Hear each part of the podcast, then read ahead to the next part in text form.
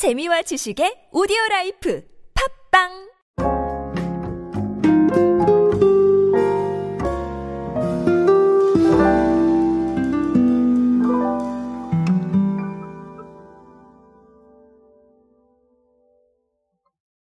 요즘 우리가 만나고 있는 소비 경향, 네, 이 중에서 가장 돋보이는 것 중에 하나는 역시 가치 소비라고 볼 수 있겠죠. 그런데 이 가치 소비가 제가 여러 번 설명을 드렸지만 꼭 사회적인 가치다, 뭐 아니면 환경, 동물 보호 이런 쪽으로만 어, 초점을 맞출 필요는 없습니다. 물론 그런 가치들은 우리가 꼭 가져가야 될 가치이긴 하지만, 네, 그것만 가치 소비는 아닌데요. 어, 한정판에 대한 니즈, 자, 이런 것들도 제가 가치 소비의 일환이라고 말씀을 드렸죠. 그래서 오늘은 가치 소비의 또 다른 측면을 한번 간략하게 소개해 드리려고 합니다. 오늘은 가치 소비 이야기로 함께 하시죠. 안녕하세요 여러분 노준영입니다. 디지털 마케팅에 도움되는 모든 트렌드 이야기로 함께하고 있습니다. 강연 및 마케팅 컨설팅 문의는 언제든 하단에 있는 이메일로 부탁드립니다. 자, 어, 앞서서 intro에서 제가 가치 소비 얘기를 할 거다라고 말씀을 드렸는데 오늘의 가치 소비는 한정판에 대한 이야기입니다. 자, 신세계 인터내셔널이 디자인 유나이티드라는 걸 론칭을 했습니다. 자, 이거는 어떻게 접속을 하시냐면 뭐 어플이나 아니면 온라인 몰로 접속을 하실 수가 있습니다. 자, 디자인을 연결하다 뭐 이런 뜻이라고 하는데 자, 이 플랫폼의 핵심은 뭐냐면 MZ세대가 선호하는 브랜드와 콘텐츠의 한정판 제품을 단독으로 판매하는 겁니다. 한정판과 단독 아주 뭐 네, 좋은 조합들이 만났죠. 신세계 인터내셔널 측이 설명한 걸 한번 제가 좀 보니까 한정판 제품이 출시되는 즉시 완판되는 시장 환경과 빠르게 성장하고 있는 한정판 resell 시장을 보고 자 관련 제품을 독점 판매하는 플랫폼을 기획했다라는 게 설명입니다. 어, 업계에서는 최근에 국내의 한정판 resell 시장 규모를 한 5천억 원 정도로 추산하고 있다고 하는데요. 제가 봤을 땐 이거보다 더 크지 않을까라고 생각을 합니다. 저는 개인적으로. 사실 유통업계나 아니면 이 쇼핑 관련 업계에서 이 한정판에 대한 니즈 그리고 이 resell 시장에 대한 needs를 잡기 위한 움직임은 하루 이틀의 일이 아닙니다. 정말 많은 것들이 쏟아져 나왔고요. 어, 우리가 당근마켓이나 혹은 중고나라를 많이 생각을 했었는데 자, 이 부분을 뛰어넘어서 이제는 완전히 이런 플랫폼화가 되어가고 있다라는 게 어, 주목할 만한 사실인 것 같습니다. intro에도 말씀드렸지만 첫 번째 요소는 역시 가치 소비입니다. 이 가치 소비라는 건 내가 가치를 두는 곳에 대해서 어, 소비의 기준을 두고 있다라는 것이죠.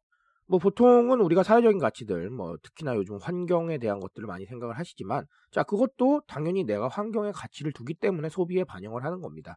자 한정판 같은 경우도 내가 그 한정된 가치에 공감하기 때문에 소비를 하는 거예요. 자 이런 식으로 이런 가치에 대한 공감이 소비의 한 기준이 되었다라는 것을 우리가 주목을 해볼 필요가 있겠죠. 사실 과거의 소비 기준은 단순했습니다. 우리가 만 원을 들고 있다. 그래서 만 원짜리 물건을 샀다. 만 원짜리 서비스를 받았다라고 하면 네, 된 거였어요. 충분히. 자, 그런데 이제는 조금 더 정서적인 가치들이 존중되기 시작했다라는 것이죠. 내가 생각하는 방향과 일치하는가? 아니면 좀 한정적으로 가치가 있어서 조금 더 나은 만족감을 느낄 수가 있는가? 자, 이런 것들을 우리가 생각을 하기 시작했다라는 겁니다. 그래서 소비의 기준으로 이 정서적인 측면이 상당히 많이 강조가 되고 있는데 이 가치에 대한 거는 정서적인 효과이기 때문에 어, 결국은 우리가 소비를 통해서 얻고자 하는 편익이 굉장히 다변화되고 있다라는 거 그리고 개인이 등장하고 있다라는 걸 생각을 해봐야겠죠. 왜냐하면 이 가치는 개인적인 기준이니까요. 그렇죠. 누구는 한정판이라고 하는데 이 한정판에 공감을 할 수도 있지만 또 다른 사람은 사실 공감을 안 할 수가 있습니다. 그렇죠.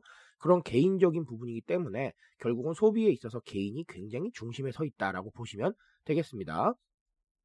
자, 그리고 또 다른 하나는 소비에 대한 편견 붕괴예요. 저는 그렇게 보고 있습니다. 사실은 이런 플랫폼들을 통해서 한정판들을 구매하고 판매하는 것 자체가 저는 네, 소비에 대한 편견이 붕괴됐다고 생각을 합니다.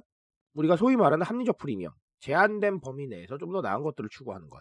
자, 이것도 우리 소비 축을 담당하고 있는 하나의 부분이지만 사실 flex라는 부분이 굉장히 크게 네, 히트를 하고 있었죠. 저는 이게 여전하다고 생각을 합니다. 내가 의미 있다고 생각하는 것에는 아주 관심사를 두고 네, 한 번은 지를 수 있다라는 게 바로 flex죠.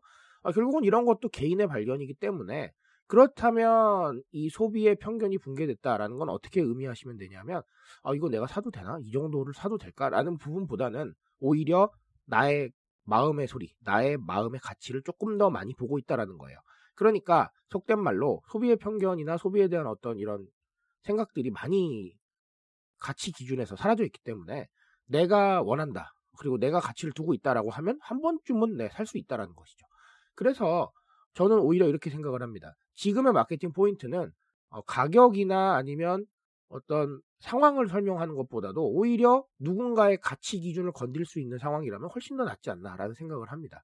그래서 디지털 마케팅의 방향성 자체가 어떤 물건을 멋있게 보여주고 자 이런 부분도 중요하겠지만 결국은 우리 상품이나 우리 서비스에 대해서 사람들이 어떤 가치를 발견할 수 있을 것인가 그리고 이 가치에 공감하는 대상이 타겟층으로 봤을 때 도대체 누구인가를 고민하는 게 어떻게 보면 디지털 마케팅의 시작이 되지 않겠느냐 전 이렇게 보고 있습니다.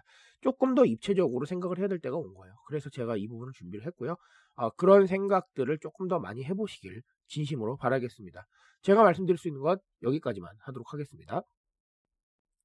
트레드에 대한 이야기는 제가 책임집니다. 그 책임감에서 열심히 뛰고 있으니까요. 공감해 주신다면 언제나 뜨거운 지식으로 보답드리겠습니다. 오늘도 인사 되세요, 여러분. 감사합니다.